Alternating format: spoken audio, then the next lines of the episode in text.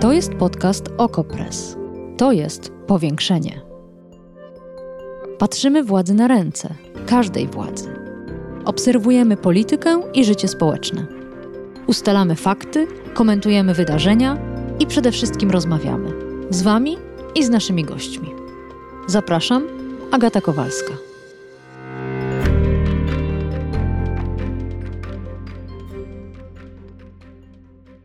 Witajcie. Poprzednim odcinku powiększenia Witold Głowacki, dziennikarz Okopres, na moje pytanie, czy Rosja przegrywa wojnę w Ukrainie, odpowiedział bez wahania tak. Rosja przegrywa tę rozpętaną przez siebie wojnę. To niestety nie oznacza, że wojna skończy się szybko. Mowa o ogromnym kraju, który gotów jest poświęcać ludzkie życie. Życie rosyjskich żołnierzy, ukraińskich żołnierzy i ukraińskich cywilów. Ale analiza sytuacji na froncie, choćby najdokładniej przeprowadzana, tak jak robi to na naszych łamach Witold Głowacki, to nie wszystko. Jest jeszcze druga strona wojny propaganda. W tym odcinku powiększenia po raz drugi pytam o zwycięstwa i porażki Federacji Rosyjskiej, ale w ujęciu tamtejszej propagandy. Ponieważ, jak udowadnia w Okopres Agnieszka Jędrzejczyk, autorka cyklu Gawarit Moskwa, śledzenie rosyjskiej propagandy pozwala nie tylko lepiej zrozumieć postępowanie Kremla, ale wręcz przewidywać na przyszłość. Brzmi paradoksalnie, bo przecież mowa o kłamstwach, przeinaczeniach, mieszaniu ludziom w głowach. A jednak nawet najohydniejsza propaganda u źródła musi opierać się na tym, co wydarzyło się w rzeczywistości, albo wyprzedzać tę rzeczywistość, kształtując nasze umysły, przygotowując je na to, co ma nastąpić a to, co ma nastąpić, jest okrutne, bolesne i krwawe.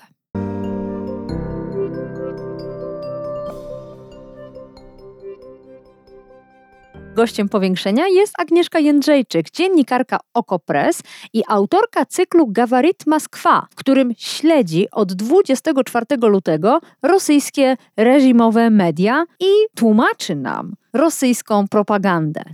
Dzień dobry. Dzień dobry śledzisz kremlowską propagandę od początku, ona się zmienia, ta opowieść się zmienia, ma różne fazy, też w powiększeniu przytaczałaś swoistego rodzaju zmianę fabuły.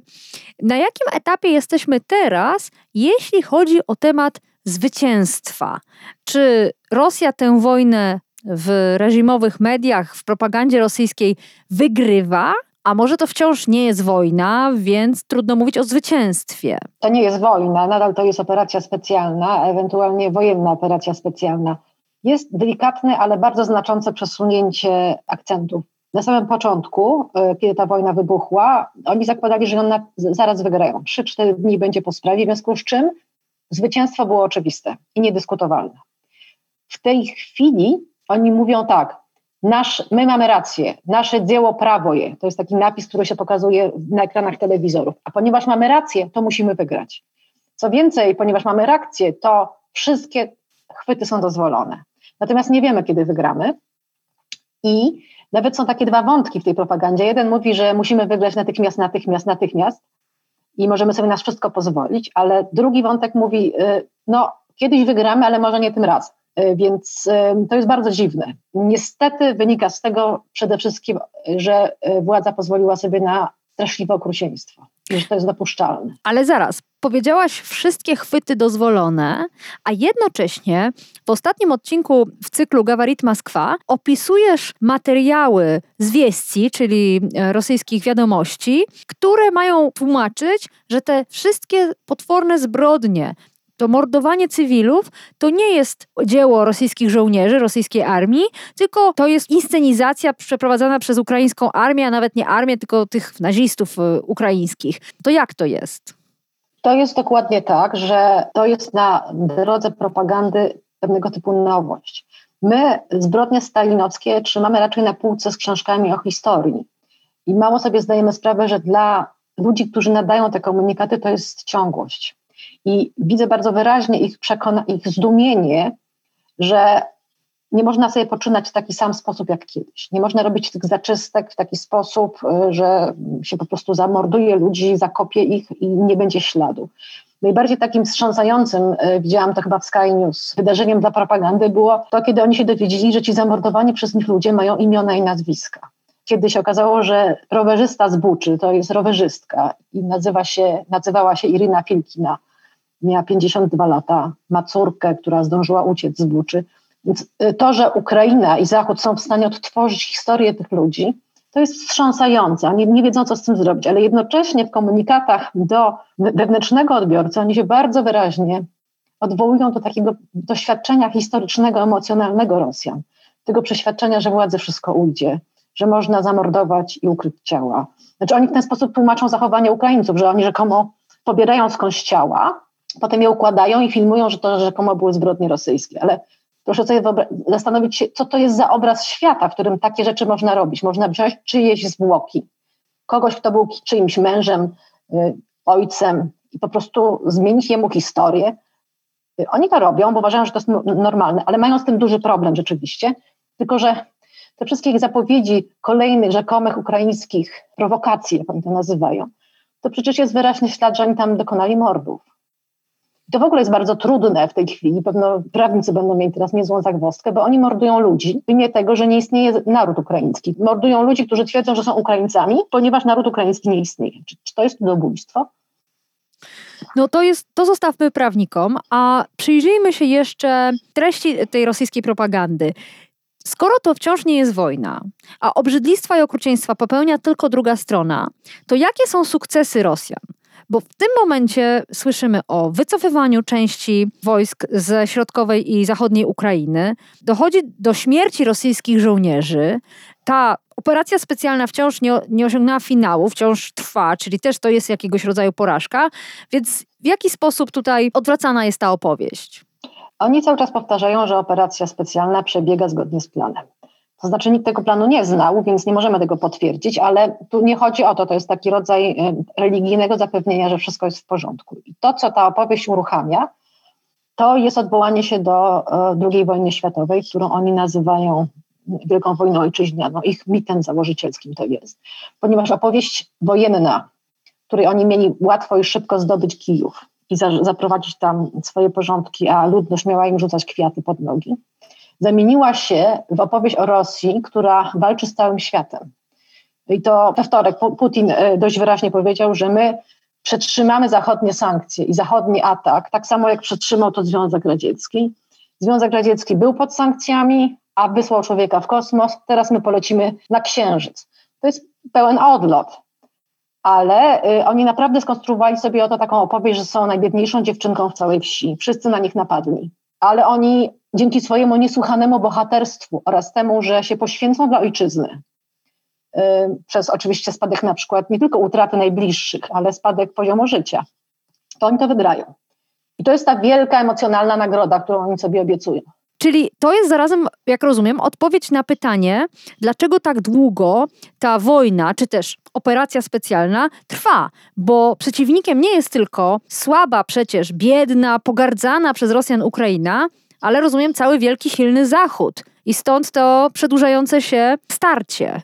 Tak, Ukraina jest bardzo pogardzana i w zasadzie oni próbują też opisać dzisiejsze wydarzenia właśnie z perspektywy II wojny światowej. Y, insynuują, że kiedyś Ukraińcy współpracowali z Zachodem, z nazistami, to jest to ich połączenie, że Ukraińcy to naziści i że oni po prostu dają się wykorzystywać. Obecnie dają się wykorzystywać Stanom Zjednoczonym i Zachodowi jako takiemu i bitwa dotyczy Zachodu który szykuje tu prowokacje, ale też zbroi, napadł na Rosję, prześladuje rosyjską kulturę.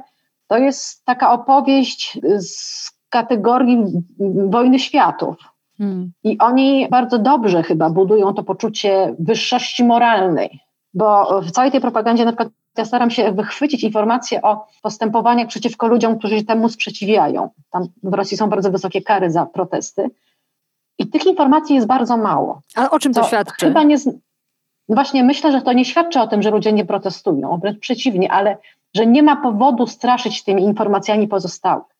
Że ta opowieść o tym, że my jesteśmy prześladowani, mhm. ale y, kiedyś zwyciężymy, jest wystarczająca w tej chwili. Y, oni nawet już nie, nie obiecują sobie zwycięstwa, w tym sensie, że ono nastąpi za miesiąc. Były takie sugestie, że to wkrótce się skończy, ale oni są gotowi też walczyć dłużej. To już nie ma terminu. Czyli to będzie takie dążenie do zwycięstwa, ale ono może trwać, bo to trwanie o czymś świadczy. Też jest swoistego rodzaju zwycięstwem tej koncepcji, tak? Tej koncepcji Rosji, która e, jako jedyna ma rację. Tak, to jest e, duchowa wyższość Rosji nad złym, mhm. złym światem. Przy czym jeszcze zwróćmy uwagę, że oni mają pewnego typu takie też emocjonalne dziedzictwo i pamiętają tego typu argumentację, bo przecież komunizm tak samo miał nastać kiedyś. Nikt nie wiedział kiedy i jak on dokładnie będzie wyglądał, ale przecież po to żyliśmy, żeby on nastał.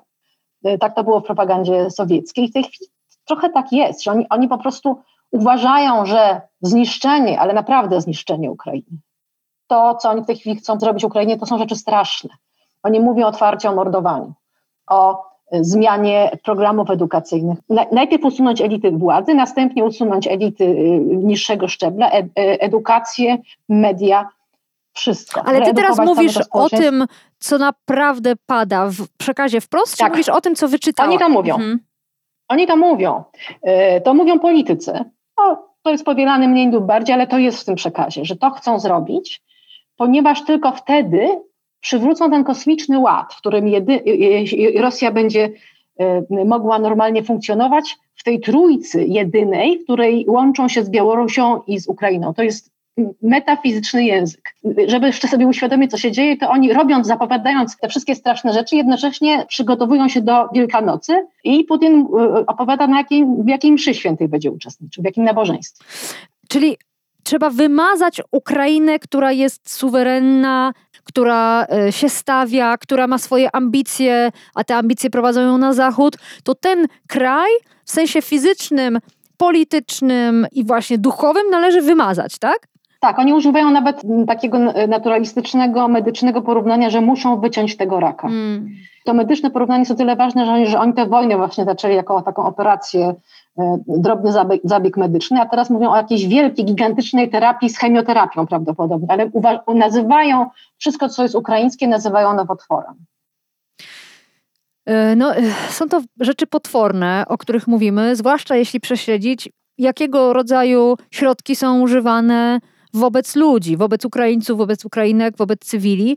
Jakie jeszcze znaki, symbole w propagandzie możesz przetłumaczyć na rzeczywistość? Co na przykład z umierającymi rosyjskimi młodymi żołnierzami. Pamiętamy, że Putin chyba w okolicach 8 marca zapewniał, że poborowi na front nie będą wysyłani. Czy ten wątek wrócił, czy w ogóle przestaną się z tego tłumaczyć? Nie, oni już wprowadzili w tej chwili wątek bohaterskiej śmierci, którego nie było na początku mm, tej e, e, e, operacji specjalnej.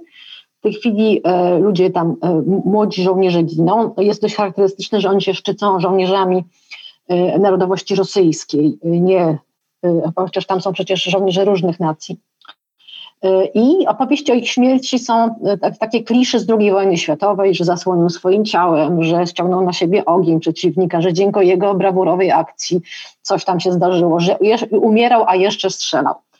E, I e, jak gdyby też chyba, ja się na tym do końca nie znam, ale wydaje mi się, że rosną odznaczenia, które są tam wręczane. Jeden z, żo- z zabitych żołnierzy dostał tytuł bohatera Rosji. Jest też odcinek o tym, że dostają żołnierze ordery leżąc w szpitalu. Tam z kolei jest taki wątek właśnie nowoczesnej Rosji, jeszcze istniejącej ciągle, coraz słabiej ponieważ tam są zapewnienia o tym, że oni szybko zostaną postawieni na nogi, hmm. będą nowocześnie rehabilitowani. Jeden z przypadków tego stawania na nogi dotyczył żołnierza, który stracił nogi. Hmm ale oni się jakoś tym nie przyjmują za bardzo. A czy w jakiś bardzo konkretny sposób wyjaśniane jest przesuwanie wojsk, wycofywanie części wojsk, co myśmy uznali za porażkę?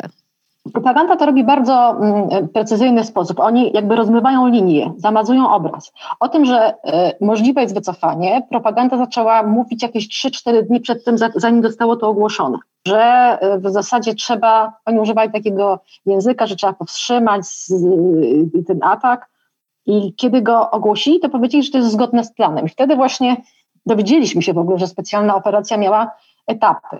I powiedzieli, że zakończyli pierwszy etap, i powiedzieli, że w ogóle nie zamierzali zdobywać Kijowa, co jest nieprawdą, bo mówili, że chcieli, ale teraz nagle się okazało, że zgodnie z dobrą sowiecką tradycją po prostu wykasowali tamtą historię, nie ma. Nie ma już opowieści o chęci zdobycia Kijowa. Może kiedyś w przyszłości, ale na razie nie. To było zamierzone. Myśmy tylko chcieli powstrzymać wojska e, ukraińskie na północy po to, żeby móc uratować Donbas.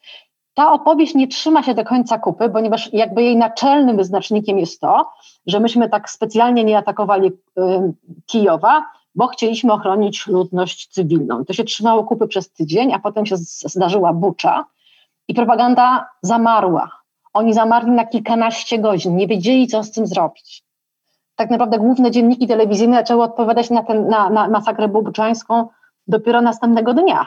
Więc posypała im się narracja. Teraz już jesteśmy w domu, teraz jak wiadomo to wszystko zrobili Ukraińcy, którzy chyba to robili albo na manekinach, albo na skądś zdobytych zwłokach w ubraniu i leżących. I oni to opowiadają. Tutaj bardzo potrzebny taki dla wewnętrznego odbiorcy chyba jest taki przekaz, że przecież wszyscy kłamią, wszystko jest możliwe, przecież Amerykanie kłamali, że broń masowego rażenia jest w Iraku, a teraz kłamią, kłamią o nas. To wszystko jest nieprawda. Więc taki rodzaj jakiejś postprawdy, który nie uprawiają, jest też bardzo silny w tej chwili. Ale to jeszcze jedno pytanie techniczne. Czy jak mówisz o tym, że propaganda zamarła tuż po odkryciu masakry w Buczy, to czy to oznacza, że jednocześnie jakaś wiedza o tych wydarzeniach do Rosjan w reżimowych mediach trafiała, czy też po prostu ten temat nie był poruszany, dopóki nie wymyślono, jak to ugryźć? Nie, nic nie było. Znaczy, ja pamiętam, spędziłam ten dzień przed telewizorem y, w oczekiwaniu, kiedy oni to coś cokolwiek powiedzą. Nie było nic. A następnego dnia pojawiły się od razu w programach takich publicystycznych od mniej więcej południa, tak wtedy to zobaczyłam, informacje o Buczy z takim wielkim napisem fake, taka wielka pieczeń pieczęć na, na, na, na kadrach filmowych, że to wszystko jest nieprawda, nieprawda, nieprawda. Oni informacje o tej nieprawdzie zmieniali, bo najpierw mówili, że się wycofali z Buczy 30 marca, potem mówili, że przecież w ogóle wszyscy byli żywi, jak oni wychodzili, potem znaleźli jakieś zdjęcia, że rzekomo były puste ulice. No, niektóre ulice w Buczy nie były usłane trupami, to prawda, ale niektóre były niestety. Hmm. Potem opowiedzieli, że to też jest niesłychane, Zdjęcia satelitarne, na które się Zachód powoływał w sprawie Buczy, te zdjęcia, na których widać, kiedy kto zginął i gdzie, kto do niego strzelił, y, to Rosja powiedziała, że one są wszystkie sfałszowane. Że po prostu istnieje, istnieje publiczny zasób wiedzy, który został sfałszowany dla celów politycznych. No to pokazuje, w jakiej rzeczywistości Rosja żyje, że oni rzeczywiście mają fałszywe, sfałszowane zasoby, że armia mówi, że ma benzynę, a jej nie ma, że ma pociski, a ich nie ma, y, a y, głównodowodzący dysponuje danymi, które są całkowicie fałszywe tak to fałszerstwo teraz tak wygląda, że Bucza jest całkowitą mistyfikacją, ponieważ sfałszowano wszystko łącznie z danymi satelitarnymi. Żeby obciążyć Rosję rzekomym morderstwem, tylko nadal nie jest jasne, dlaczego Ukraińcy mieliby mordować współbrać. To nadal nie jest zrozumiałe cały czas próbujemy zrozumieć, czy Rosjanie w swojej opowieści propagandowej wygrywają tę wojnę i zastanawiam się, jakim elementem tego całego układu było objawienie się Władimira Putina, czyli to spotkanie e, z Łukaszenką, to była ta rocznica lotu Gagarina, o której zresztą piszesz w Okopresu. Czy to coś znaczyło więcej? Mnie się wydaje, że poza tym, że rzeczywiście mieliśmy niekontrolowany dostęp do Putina, który mówił w dzienniku telewizyjnym przez 30 minut bity, E, na różne tematy, to to był ten symbol odwołania się do e, Związku Sowieckiego. Bo był to przecież Dzień Kosmonauty, rocznica lotu Gagarina. No ogromne święto. I Putin przyszedł z takim przekazem, że nie możemy się cofnąć, choćby dlatego, że wszędzie są trupy. I stać nas na to, ponieważ przeżyliśmy straszliwą blokadę przecież Związku Sowieckiego od początku jego istnienia miał różne kłopoty. Nie wiem, czy to jest do końca, czy, czy Putin w to wierzy, czy próbuje to wmówić y, ludziom, ale on tak twierdzi, że, że przecież były straszne sankcje wobec Związku Sowieckiego, a myśmy przeżyli i wysłaliśmy człowieka w kosmos. I teraz zrobimy to samo.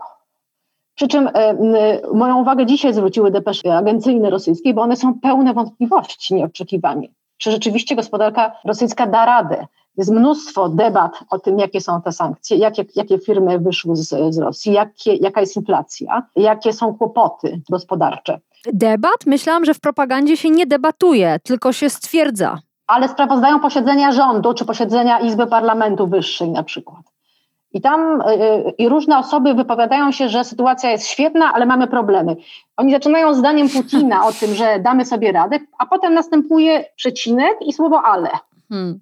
Jak wiadomo, to ale unieważnia to zapewnienie z początku zdania I się okazuje, że są różne kłopoty, że są kłopoty z tak zwaną substytucją importu, czyli znajdowaniem rzeczy w Rosji, których nie można kupić za granicą.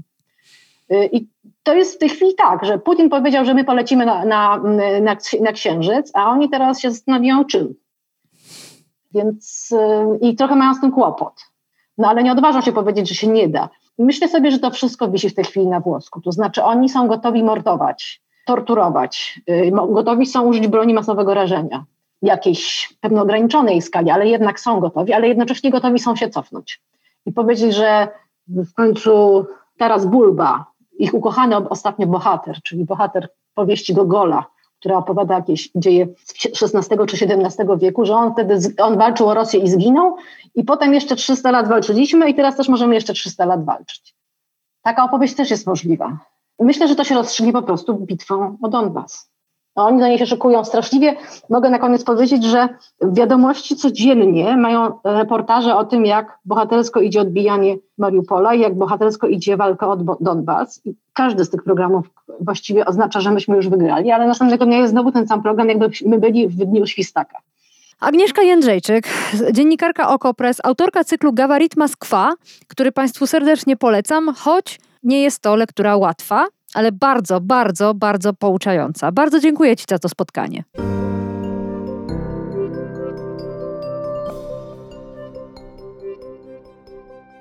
Jeśli spodobał Ci się ten odcinek powiększenia, to możesz zrobić kilka rzeczy posłuchać poprzednich. Są dostępne w naszym archiwum na stronie Okopres, a oczywiście też w aplikacjach do podcastów. Możesz napisać do mnie z uwagami, opiniami, komentarzem. Zapraszam. agata.kowalska małpaoko.press. Możesz też wesprzeć moją redakcję niewielką wpłatą albo przekazaniem nam 1% swoich podatków. Bo to teraz, w kwietniu, czas na wypełnianie pitów. Bardzo dziękujemy za całe wsparcie, bo to dzięki Wam utrzymujemy swoją niezależność. Nasz numer KRS znajdziecie oczywiście na stronie Okopres, a ja dziękuję i do usłyszenia w kolejnym odcinku. Powiększenie. Podcast Okopres. Prowadzenie Agata Kowalska. Podcast znajdziesz na stronie Okopres i w Twojej ulubionej aplikacji do podcastów. Redakcja Okopres działa od 2016 roku. Jesteśmy obywatelskim narzędziem kontroli władzy, obecnej i każdej następnej. Okopres utrzymuje się z Waszych darowizn. Wesprzyj nas, byśmy mogli działać dalej.